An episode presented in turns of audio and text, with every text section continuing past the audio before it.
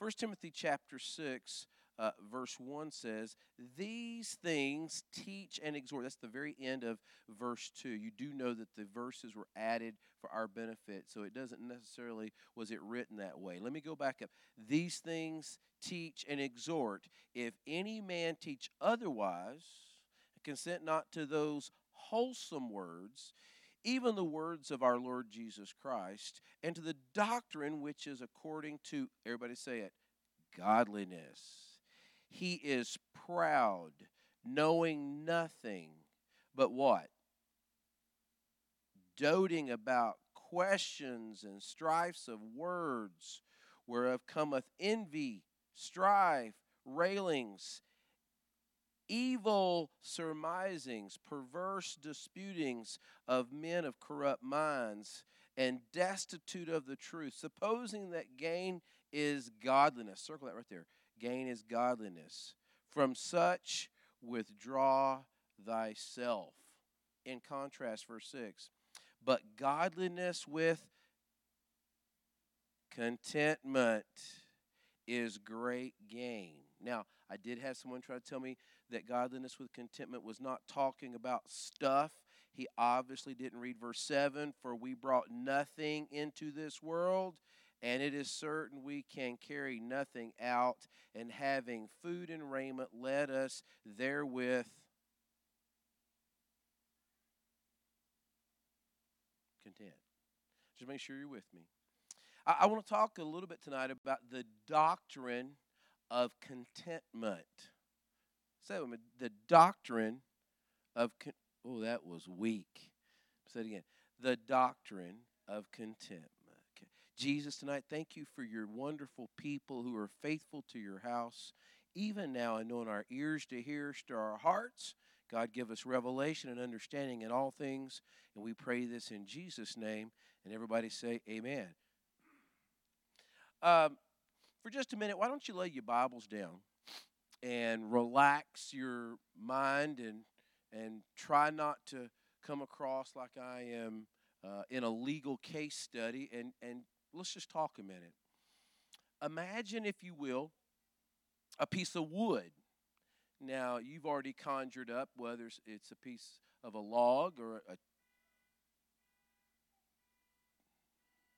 That's not my car.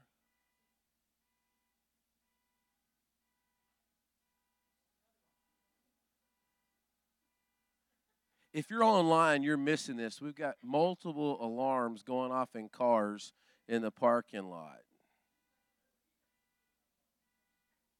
Now there's three. That is awesome.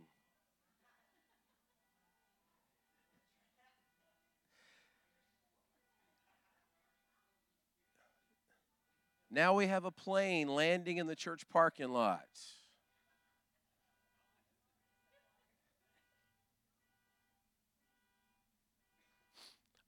Thank you. I would continue, but I don't think you could hear me. So the piece of wood may be a two by four, it may be part of a log. You can imagine what the piece of wood looks like. The wood itself is neither good nor evil. It can be used to scotch a wheel or a tire to keep a car or a trailer from rolling downhill. It can be made into a pencil to write with. It can be used to be burned to produce heat. It can be fashioned into a cross for a crucifixion or even carved into an idol to be worshiped. Same piece of wood. It's neither good nor evil, it's how it's used. Did you catch what I just said? It's not the wood, it's how it's used. Imagine a stone can be part of a foundation. It can be much needed weight in a truck bed to give traction on icy conditions. Anybody ever done that? Throw a bunch of old cinder blocks in the back of your truck to give it some weight. It uh, can be a surface that you can use to sharpen a knife or even strike a match. However, it can be used as a weapon to stone someone or it can be shaped into an image that can be a point of worship. Is the stone evil? Is the stone righteous? Okay. It's neither good nor evil, it's how it's used. Uh, I do remember a day when a friend of mine came into the business that I was managing and said, Hey, my brother is in the hospital. I need you to pray for him. And I said, Man, Chuck, I'm so sorry. What happened? He said, We were on a house doing a remodel, and it was an elderly couple, and they had a very expensive wrought iron decorative metal fence around their house. And he said, Jeff was on the ladder, and the ladder slid, and he fell. And what was a beautiful wrought iron security fence impaled him because he fell on it. Can I can I make a point there? That which was created for safety because of Jeff's position in relation to its fixed position caused him great harm. What's your point, Pastor? My point is simply this. Uh, all these things that we have are resources, our gifts, our talents are given to us from God to be used. They're not necessarily good or evil. It's how they are used dictates what they become. I have heard pastors get up and preach about education being bad. Well, that's foolish. Okay. I have heard preachers get up and preach that without education, that's bad. Education is neither good nor bad, it's how it's used. It's a tool, it's a gift, it is a resource. Am I by myself? Okay. Who's got life experiences? Sometimes, depending on the circumstance, I'll take somebody with good practical experience over somebody with a lot of education because theory is not the same as practicality. There was a lot of things I learned in the classroom that did not directly correlate to what happens out in the real world. Experiences that you've gone through, you wouldn't sign up to go through certain things, but you gain great insight, wisdom, and experience, and it becomes a tool or a resource. Who here's got good family to lean on? That's a resource, that's a gift from God to be used and to be utilized. I'll be really plain, make some people uncomfortable. Your country of origin can be a tremendous gift from God. You don't believe that? You ask somebody from the Sudan. You ask somebody from Ethiopia and other countries, they will tell you to be born in America, as Ben Carson said, is to win the lottery in life. We have so much advantages given to us here. Sister Carmen, Sister Carmen and Sister Tomasa told me that when they were in El Salvador, they heard stories that money just blew down the street. There was so much prosperity here. And they got here and they were a little disappointed. But I believe it was Sister Tomasa told me, she says, but Pastor, it wasn't real money, but there was opportunity on every, corner. if you wanted to work, there was great opportunity, and you are a blessed, you are a blessed people. Only in America could the poorest among us be fighting obesity. Let that sink in. We are a blessed people. But it is not blessed because we are worthy, it's because God looked down the channel of time and knew the intersections of lives that we would come in contact with, and He put us here as a resource to be leveraged and spent and utilized to make a difference. Some of you have a lot of time, some of you have a little time. Who's, who's got just a little time? Who's got a lot of time? We all have the same time. But we set ourselves up in ways and we go through seasons in lives, and there are seasons in lives where we have more free time than others. Uh, I tend to tip my cap uh, to Brian and Sarah because they got two small girls, high demand part of t- life. And I was like, man, you know, I'm, I'm not going to ask them to do nothing or I'm not going to impose because they, they're in the press. Others of us are kind of out of having small kids and, and maybe we've, we've uh, uh, got our uh, house paid down or we're semi retired or we have other revenue streams and it frees up time and opportunity and, and we're in seasons We all have the same amount of time, but we're in different seasons. I've heard leaders speak against education and don't lean on family and you know don't have pride in country and you know time and money and all these things. They're neither good nor evil. They are tools. They are gifts. They are resources that are given to us from god that we can use them to make everybody say make a difference did you know God is faithful and consistent? The Bible says that God gives every person a measure of faith. I don't have any faith. Yes, you do. God gave you a starter kit of faith that was initially enough that your faith can grow and grow and your confidence in Him can mature. And if you don't have any faith, it could be because you have squandered it or you have not fed your faith or you have not watered your faith or you not have spoke to your faith and so on. But God gives every person a measure of faith. God rains on the just and the unjust. Well, I don't have anything to work with. God is no respecter of persons. He gives everybody gifts and talents and resources. Yours may be different from mine. Mine may be different from yours, but God has given every one of us something to work with. Well, you're just better than me. No, I'm not. The Bible says, For all have sinned and come short of the glory of God. We're all in the same boat. We're a bunch of losers. I went to church tonight and pastor encouraged me. We're all losers. I, I don't tell you that to put you down. I, I tell you that to put us all on the same level playing field. Pastor, why, why did you bring up the wood and why did you bring up the stone? I brought it up very specifically because the Lord spoke to me that all of us have these resources where it's a wheelbarrow of rocks or a wheelbarrow of wood, and we have time and we have creativity and we have gifts and talents, are we shaping these resources into things that advance God's calling in our lives? Or are we shaping them into gods that we worship the way we want to? Do we utilize our gifts to bring glory back to God, or do we use God to bring glory to our gifts? Wow. Got quiet in here.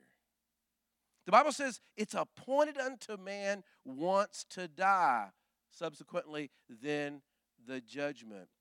All of us are going out of here either at the trump of God or by a casket.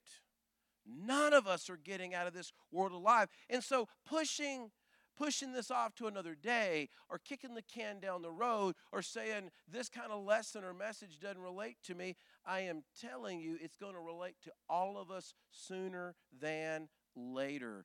Every knee shall bow and every tongue confess that Jesus Christ is Lord. The difference is if you do it now, you share with Him and reign with Him in His kingdom. If you do it later, you do it from a pit where there is a separation that you can never get to God. You're either going to serve Him now or serve Him later. We were all created by the same God. Say amen. We were all created for the same purpose. Everybody say amen. Ain't none of us getting out of here alive. Say amen.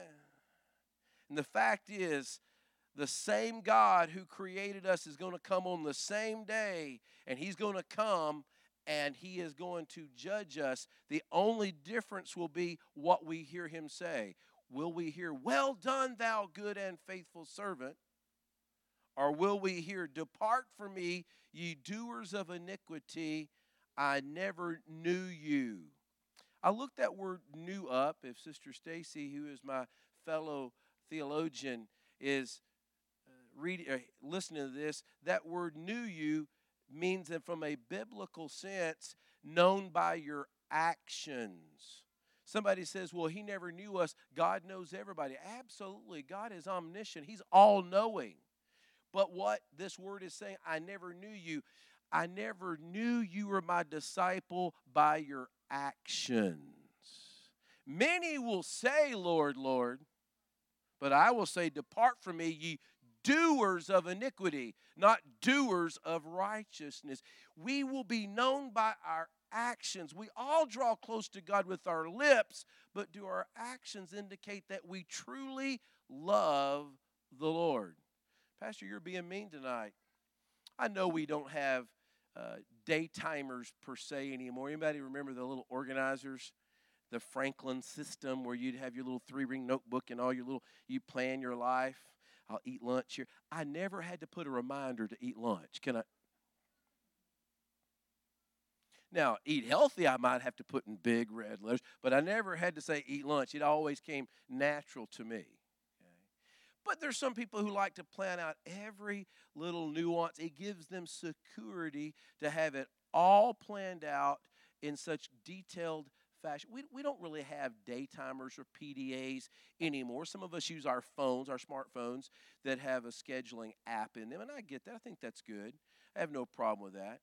But we want to develop a plan for our lives but too often, I can tell by looking at somebody's day timer, their calendar, their list in their phone, or review their schedule for the week and tell you whether they're a Christ follower or not.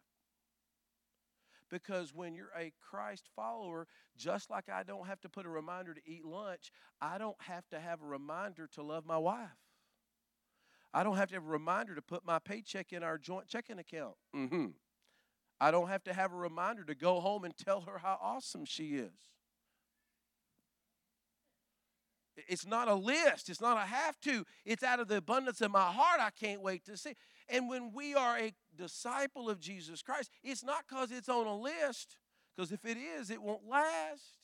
It's because that's what comes natural. That's what our passions are for. The day timer, the scheduler, is to put the things in there that you're liable to forget because they're not joy filled, but they're necessary. If you have to remind yourself Wednesday night church, it might be because it's not joy filled, it's because it's drudgery. To talk yourself into it, warm up to the idea. Now, I'm, I'm going to hasten.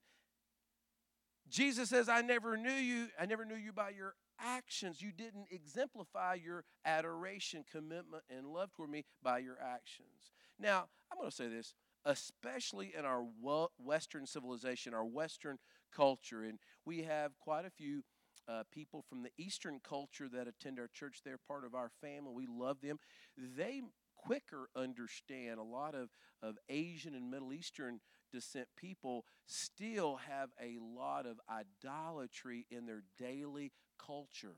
Uh, I, I have some friends, they, they come from a Buddhist nation. They own a business here in Smyrna, and they are Bible believing Christians in the generic term. They've been baptized, they read their, they read their Bible every day. Uh, they believe in the necessity of baptism. They're, they're good people, faithful church attenders, tithe payers, obedient to their pastor, but they, they've got a Buddha in their place of business because in their culture, a lot of their customers are from Buddhist nations. They wouldn't do business with them if they didn't have a Buddha near the front door.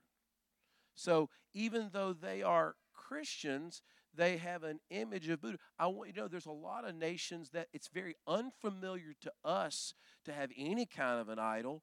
Other countries, they kind of coexist because it's so ingrained into the culture in our Western civilization, it would be very foreign to us to bow to an idol or to shape in a rock or wood into an image to be worshiped.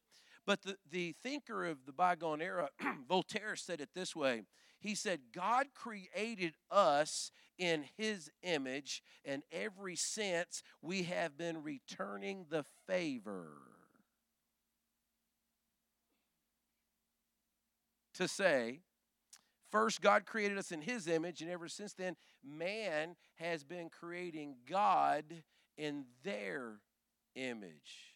That is to say, we want God to look the way we want Him to. This, it's going to get prickly, okay? If I give you a disclaimer, it's going to get prickly. You promise not to throw anything at me? I didn't hear one promise. I, I'm very nervous. There's stones in your hands we draw the limit at slingshots. No slingshots. If you start throwing things, we'll go to online only, okay? Just kidding. If my good friend Dusty Frierson's watching tonight, pray for him. Love my friend Dusty Frierson. He's been sick. He's, I'm going to tune in tonight. We're going. I put it right in the middle just to see.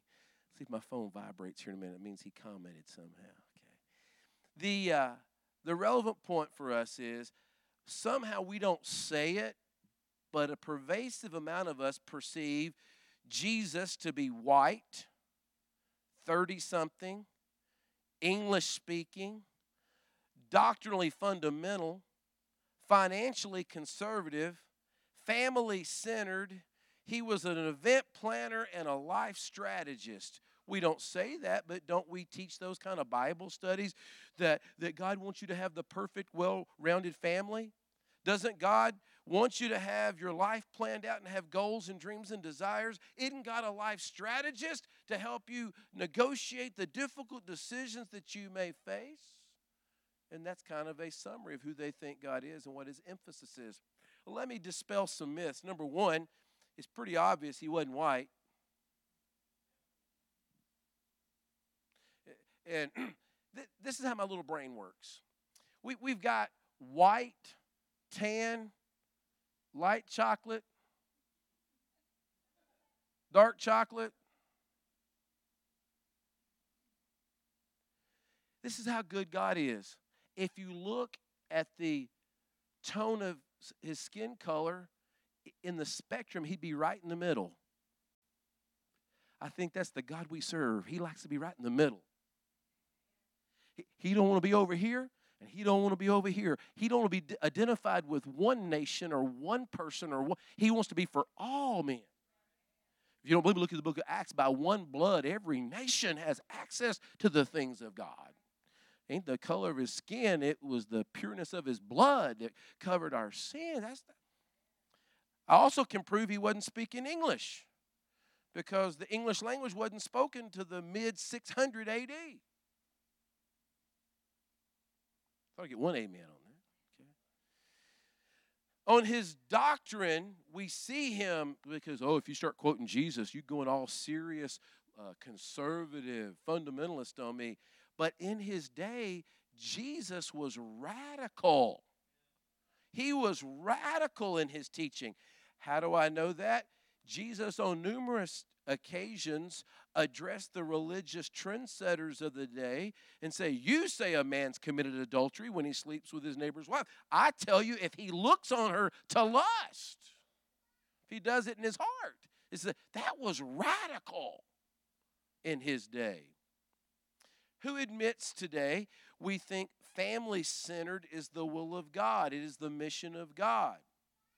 That you would dare take uh, your children, young children on the mission field, people would tell you that's not wise.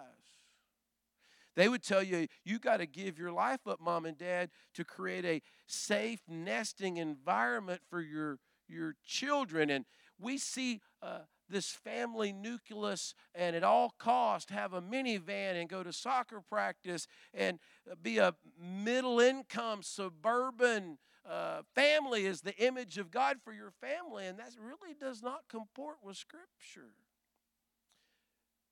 Luke 14 tells us unless you hate your mother and your father, you're not worthy to be called my disciple. Now, before I get in trouble with some teenagers and their parents, that's not saying, I hate you, mama. I mean, there's something about turning 12, automatically your eyes start rolling when your parents start talking. I have found a remedy for that. If you're a parent and you need to know the remedy to the eye roll, you call me. We'll talk. I, I can fix it. They may not be able to sit down for a while, but I can fix the eye roll, guaranteed. What are you saying, Pastor? I am saying for us, Jesus is not saying to literally hate your parents, but it means to subordinate, to make secondary the family love and commitment relationship and make it second to your Christ faithfulness committed relationship.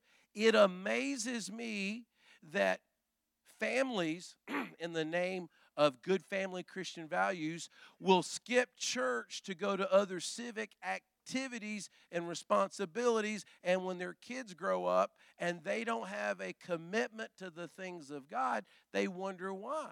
If you don't put a priority on the things of God, why would the kids put the priority on the things of God?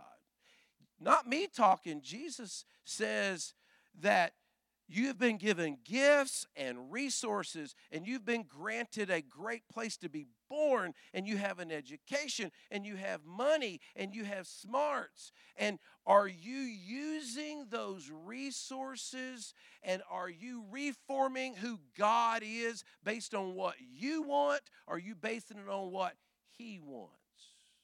Man, it is quiet in here. Could it be that God granted you the brain and the financial resources and open the doors of education? Not that you could add zeros to your profit and loss statement, but that you could add value to the kingdom? Could it be that God gave you those kids not so you could pamper them to edify your parental ego, but that they could be the next evangelist or soul winner or choir director or Bible study teacher, that they're going to bring evangelism to a third world country. They're going to be the prayer warrior that brings revival to turn a city upside down. My mother may be watching tonight, and I have to be careful. I have felt pressure.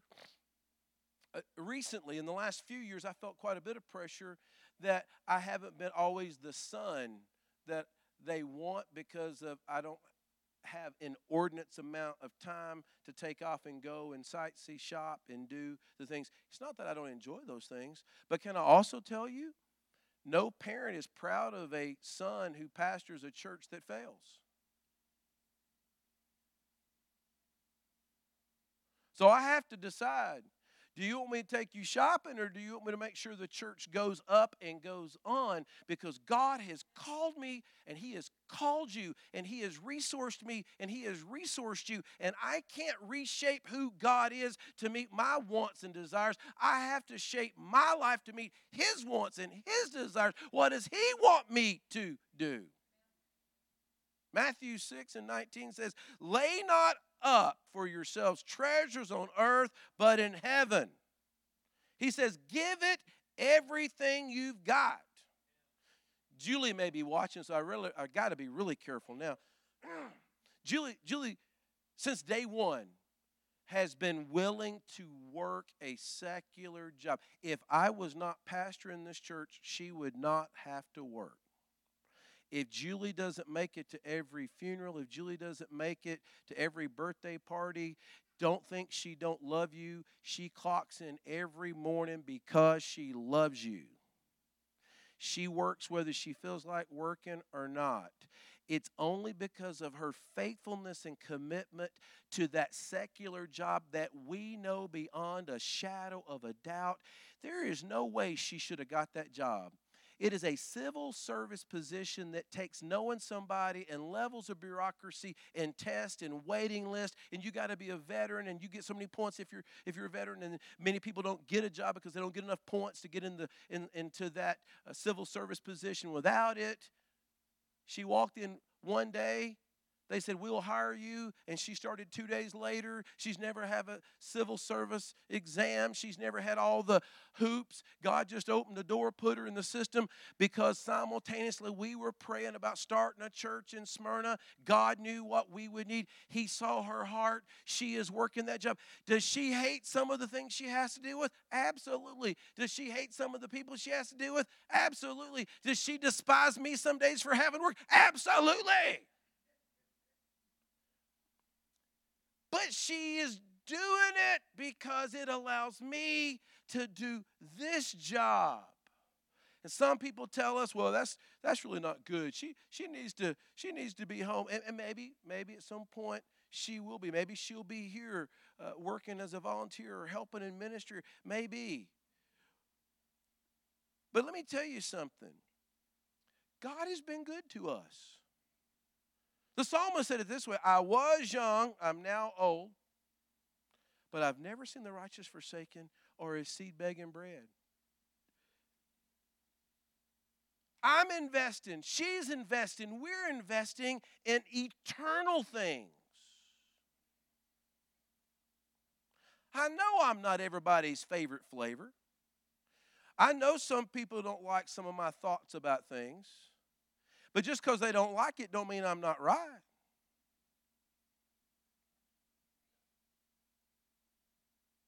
How big a house do I need? How many vacations can I take? How many dress shirts? I can't put no more in my closet, people. I don't need no more dress shirts. I've been criticized about driving old cars. It don't bother me. God is faithful. You may hear one day that I wished I had saved more money. You may hear me say one day, I wished I hadn't worked so hard. You may hear me say one day, I should have spent more time uh, buying newer cars and touring the mountainside. But you might stand before the Lord one day and say, I wished I had given more. You might stand before the Lord one day and say, I should have used that gift and talent to make a difference for souls. Because, guys, ain't none of us taking what we get here with us. The only currency exchange from this life to the life to come is souls. Now, Pastor, what does that have to do with contentment? Well, let's talk for just a second about discontentment. My discontentment has led me into trouble numerous times. That internal push to get bigger pride got in the way and said, I got an image to put out here and I want to show people how good and how smart I am. And I have been guilty in my personal life of puffing up, priding out, and being discontent with what I had, thinking if a little bit is good, a whole lot more is better. Did you hear what they asked Nelson Rockefeller about his wealth. How much money do you need? How much more do you want? He said, just a little bit more. The world's wealthiest man at the time needed just a little bit more. Can I tell you, riches of this world will never satisfy. My discontent was where I set an agenda bigger in an area that God was not moving in. That's why the Bible says godliness with contentment. See, godliness with discontentment is unfruitful. How do I know that? Scripture. Who's ever heard of a lady named Eve? She was in paradise. Guys, you can't get no better than paradise. She didn't have to worry about getting a new dress.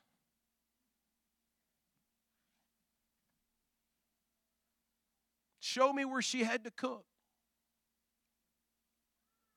She had a sinless husband.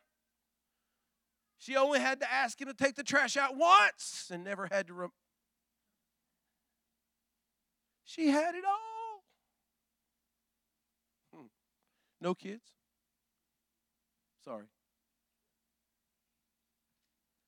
It was when her enemy, the devil, got her eyes redirected and it caused dissatisfied dis, being dissatisfied and becoming discontent.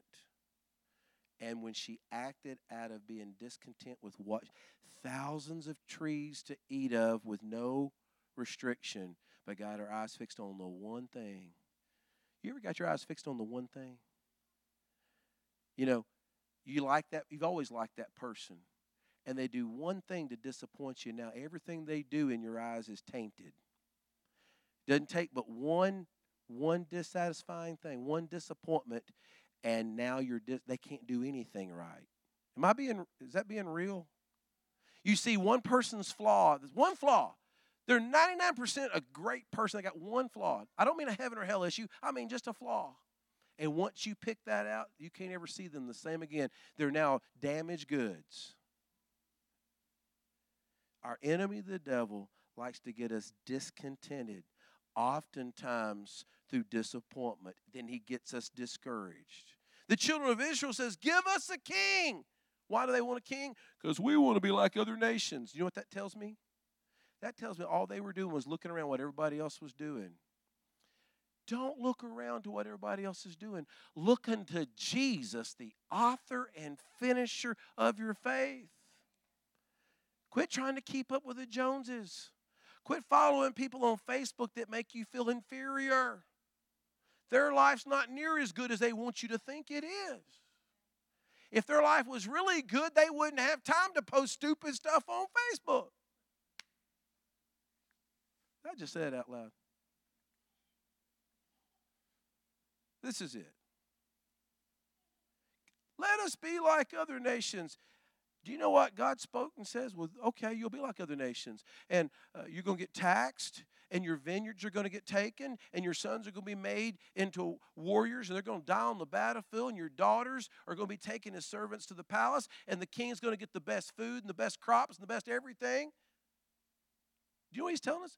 It is not near as glamorous as you think it is, but if that's what you want, oh, yeah, that's what we want, until they didn't. How many times do we want things not really realizing what it's going to cost us? I, I, watch people. I'm a people watcher.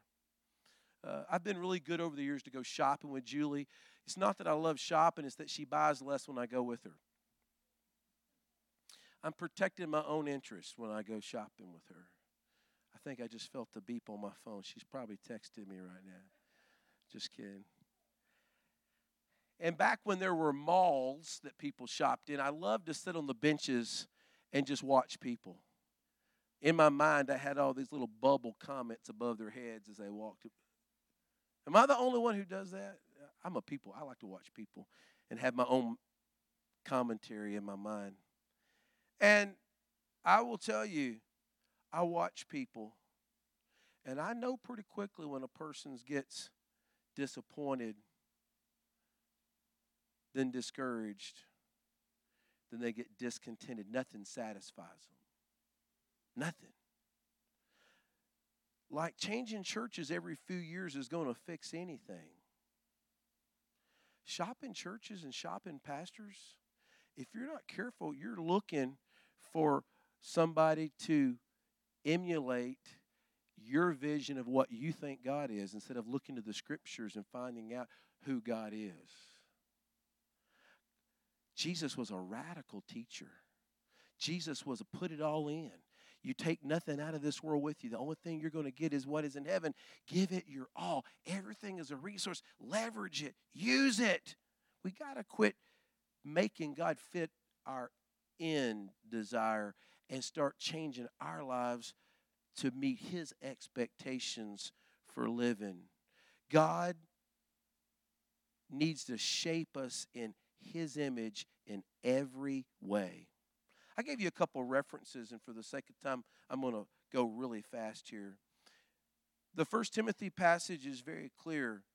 If we have food and raiment, let us therefore be content. I was spending some time this week with Brother David Stidham. We had to make our usual trip to Home Depot, our home away from home. And right behind Home Depot in Smyrna, they have built one of these big climate control you store it places. And I said, Did you ever think there would be a you store it on every corner? Like people's houses and apartments are not already full of stuff that now they're renting places to put their extra stuff. And I told him about a, a precious lady that had gone to church here for years how she rented a storage place for $110 a month until she decided what she wanted to do with her stuff. And five and a half years later, she realized she was never going to use that stuff. And so she had a yard sale. She'd paid $110 a month for five and a half years. She put everything in the yard sale and she made about $127. Now you do the math $110 a month times five and a half years versus everything in their soul for about $127. You're laughing, but the Bible says there was a man who went out and built barns and bigger barns, but the Lord came. It didn't matter what was in the barns, if the barns were even finished or not. How many of us are spending time and resources and things at the end of the day are really not going to matter? Who in here just dreams of getting 30 years in with a company? Oh, I'll get 30 years in. And you get a gold watch. Is anybody besides your kids really going to care about that? Who's ever worked hard for an award or a trophy that's collecting dust today? And we pour great amounts of time and energies and things at the end of the day really don't matter. Who thinks Jesus is a great event planner. Oh, he's got it all planned out. Any mappers in here? Any organizers? Anybody here admit? Come on, admit it. You like to have your week planned before the week starts, or you just take it as it comes. You just roll out of bed and let it flop. Okay. The Bible says there was a man that came to Jesus and said, "I want to be your disciple." Jesus said, "You better think again." He says, "Why?" Jesus says, because foxes have holes and birds have nests, but the Son of Man has no place to lay his head. If you are looking for guarantees and security in everything that happens in the kingdom of God, you are deceived. Well, Pastor, before we do that, I need your five year plan and your exit strategy and all your contingencies. Foxes have holes, birds have nests. But sometimes all you have is knowing what you feel God is telling you to do, whether you have an exit strategy or a five year plan. All you know is what God has spoken to you. And to see things materialize, it takes faith. If you have it all figured out, where is the faith? But when you step out and it's not all clearly revealed, but you obey anyway, then boom, by faith, God begins to materialize and make things available. If you're waiting to obey God when it's all going to be perfect, like God, I, I want to be the I want to be the cause of a great revival. I have between 12:30 and 2:30, the 27th of the month available. Can you work me in? I, I don't think God works that way. I, I think God's looking for people and say, no matter what I had planned, God, what would you want to do in me? I don't have to have everything spelled out. I don't have to have a clear plan. I just have to know you've called me to do this. In that same passage in Luke chapter 9, another man came, I want to be your disciple. Jesus said, Come and follow me. He bids him, Come on. He says, Well, let me go bury my father first. Jesus says, Follow me and let the dead bury the dead. That seems kind of cold, doesn't it? Who thinks that sounds kind of cold? Let the dead bury the dead. You know what Jesus is really saying? He's like, there is nothing you can do for them, but there are people that are still living that are lost, that your influence in the kingdom. I'm going to stop and say this. I watch too many people through the loss of a friend or a loved one, and it stunts their following. Jesus. It stifles their spiritual growth, and they can't get over that failure or that problem or that person who let them down, and it cripples them from continuing to follow Jesus. At some point, you got to let dead things be dead and you got to pick up the pieces and you got to follow Jesus while it is day, while you can make a difference with what you have left the dead are in God's hands, but the living are still under the power and the influence of our testimony. Amen? A third man, Jesus says, Come on, follow me. Jesus is in a groupie mood. Come on, follow me. And he says, Well, let me tell my family goodbye. You know what Jesus tells him? It's like, man, at some point, this has got to be greater than family time. If you think you're going to make a tremendous difference for the kingdom of God, keeping God blocked off hour segments twice, three times a week, probably not going to happen. If if you put family first, God second, and others third, it's probably not going to happen. But if you seek ye first the kingdom of God and his righteousness, boom, it is amazing. It is amazing. It is amazing what can happen.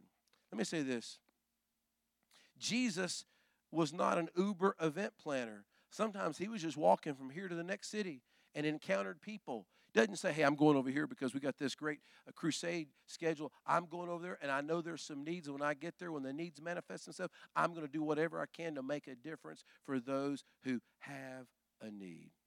Brother Brian preached a wonderful message Sunday night talking about the man that was at the pool 38 years. Think about that. And Jesus could have passed him by, but Jesus took compassion on him. Nowhere in Scripture does he say, I'm going by the pool there because the guy's been there 38 years, I got to fix his problem. No. He just sees the need. Obviously, he saw the frustration on the man's face when somebody else got in the water. Obviously, Jesus known he'd been a long time in that case. He says, "Here's a need. I can meet it." You all you have to do is open your eyes and see there are needs all around you. Can you meet them? You don't have to have a two year plan, five year plan, 10 year plan. You just got to be willing to meet needs. Lastly, who thinks Jesus was a life strategist? He actually said, I've come to give you life and give it to you more abundantly. That means if you got obnoxious family, he's going to give you more obnoxious family. It is quiet in here. Y'all are sleepy. He says in Matthew 6, that's a great passage. I'm not going to go through the whole thing, but I'll just tell you. Matthew 6, 24 through 34. He says, Take no thought of tomorrow, for tomorrow will take care of itself. I'm going to ask for a show of hands. I doubt if anybody's going to raise their hand. Any overthinkers in here? You have a hard time making a decision. You go at it nine different ways. You spend 17 weeks debating, and you can argue it from nine different positions. You write 11 opinion papers on it, and then you talk yourself out of it. I'm not beating you up. I know a lot of people this way. I've actually received a lot of criticism because I don't do enough of that. Some of that criticism is probably warranted or merited, but the revelation I've had is overthinking cripples you. Uh, can you overanalyze a decision and harm yourself? You ever seen a nervous driver? Somebody who can't make a decision? They'll get them and everybody else killed. Sometimes a bad decision decisively is better than I think I will turn and slowly I turn. You ever seen that? You ever seen that? If they'd have just gotten on out of the way, it'd have been okay. Even though it was a bad turn, been okay. The ultimate two things I want you to get is can anybody think well enough to guarantee an outcome? I've worked on some, I'm, I'm talking, I worked on a commercial project that had a committee of engineers and architects work for a decade. And they had gone over everybody's work. They traded work. They discussed it. They walked through it. And you know what we got through going through that project? And we continually found things that, oh, we didn't think of that. Oh, we didn't see that. Oh, we didn't know that. We didn't understand that. I don't care how well you plan there's still going to be things you encounter that you can't think them out in advance. Sometimes life is just a toss of the coin. I know that hurts your feelings. The truth is, can any man think themselves to be wise? What does the Bible say? He who thinks he's wise is what? Really a fool. Like you have the power to make a decision that's always going to be right. What Jesus is saying, we can overthink and overplan and overprepare for tomorrow and miss the today. We can miss what God's wanting to do in our lives today because we're crippled by results that we can't dictate or guarantee. Let me stop and insert something there. um, I do not say this. You, who, this is a new term to me. I've just learned it recently. Who's ever heard of humble bragging? Humble bragging. So, humble bragging is when you're trying to cast a vision, tell a story about how humble you are, and it's a backhanded way of bragging on yourself. I am not humble bragging, it's just an example that came to my mind. And that is, I received a little critique that as your pastor, I have not taken a raise in 10 years, almost 11 years have not taken a raise. That's not good. And after a couple times I heard that's not good, I finally says, why, why is that not good? Well, it's just, you know, not right. I'm not complaining. I'm not done in the church. I'm not writing letters to the bank. I'm not filing lawsuits. right? Well, but you know, you need you. I said, well, you know, if if I agree and the church agrees and the church does its part, there's no problem. Now, why why are you telling me that,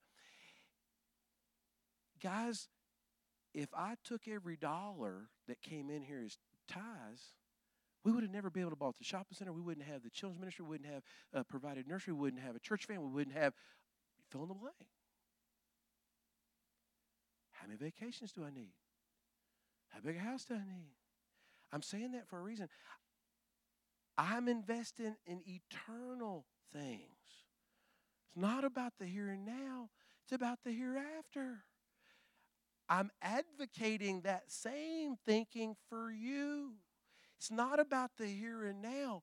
What are you investing in that's not putting away for your future, your retirement, your pleasure? What are you pouring into? What are you pouring into that's eternal? Who's ever heard of a guy named Warren Buffett? There's a lot of consternation the last couple days. The stock market's taking kind of some volatile swings. The more you talk about the market, the worse it does. So I don't talk a lot about the market. Okay? Somebody says, well, you took a bath in the market back in 09. Warren Buffett and his investments lost a billion dollars of value in one week. How are you handling that? He said, What?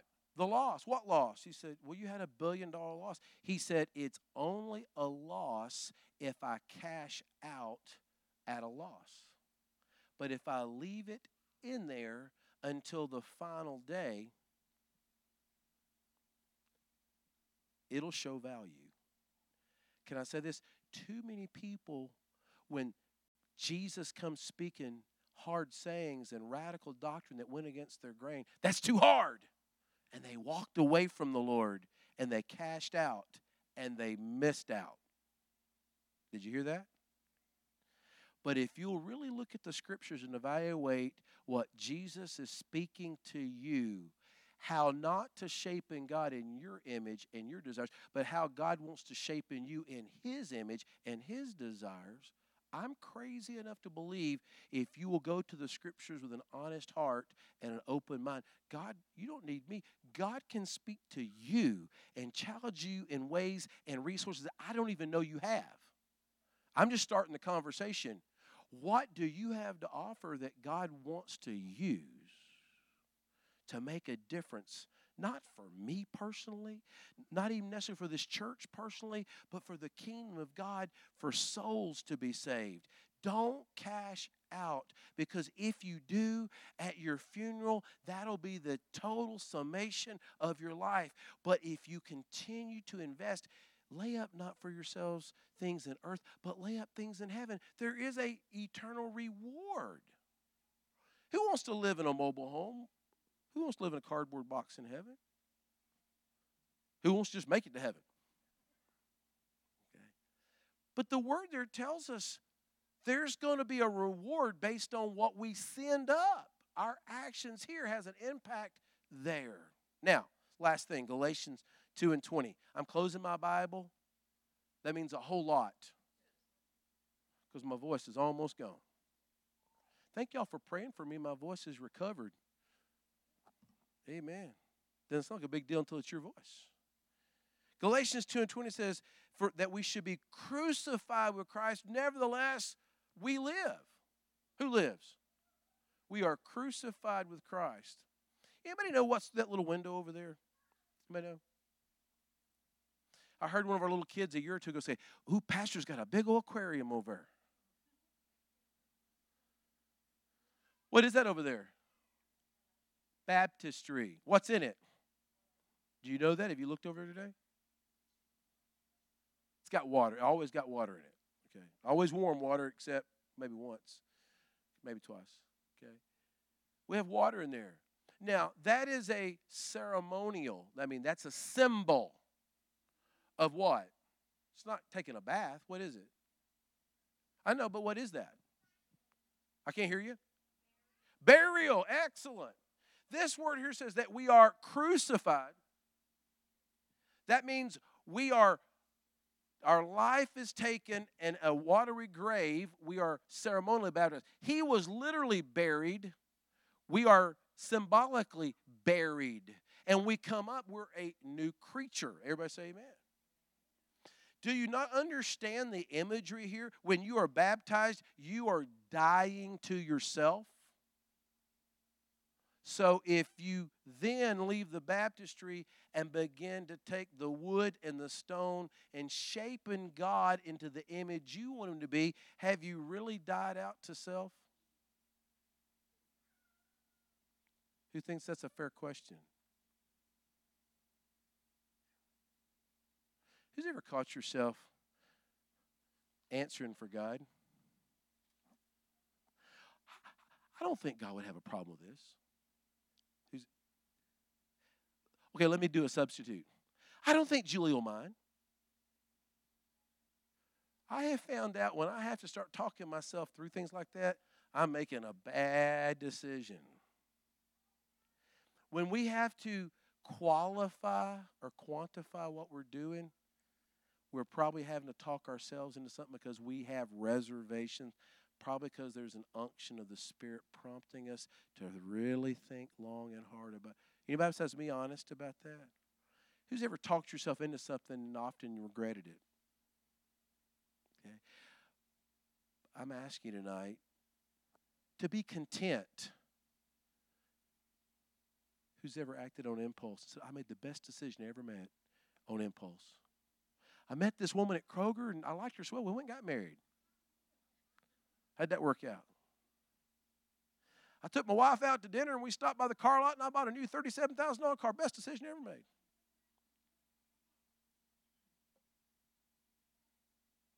Walked through the department store and had a credit card with a zero balance, and I just had to have that and bought it.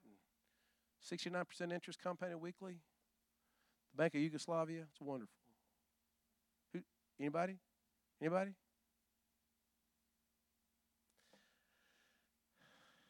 Whether I'm done, y'all quit. Let's go. Jesus, thank you for your people. God, help us tonight not to just put you in a box and God, let us have preconceived notions, but God, let us open our Bibles and open our hearts. And God, let us not come at it with an argument and making our case, but come and saying, God, I'm just a clab of clay and I'm putty in your hands. And God, begin to mold and shape my thinking. God, use your word to begin to shape in my imagination. God, help me have revelation. God, let me not just put myself on a path and say, This is the path I'm on and this is who I'm going to be. But God, let me inquire of you, what would you have me be, Lord? God, that I don't have to be what I've been, I can be who you say I am by the power of the blood of Jesus. We pray in the name of Jesus. And everybody say, Amen. Amen. You're dismissed tonight. Go with God.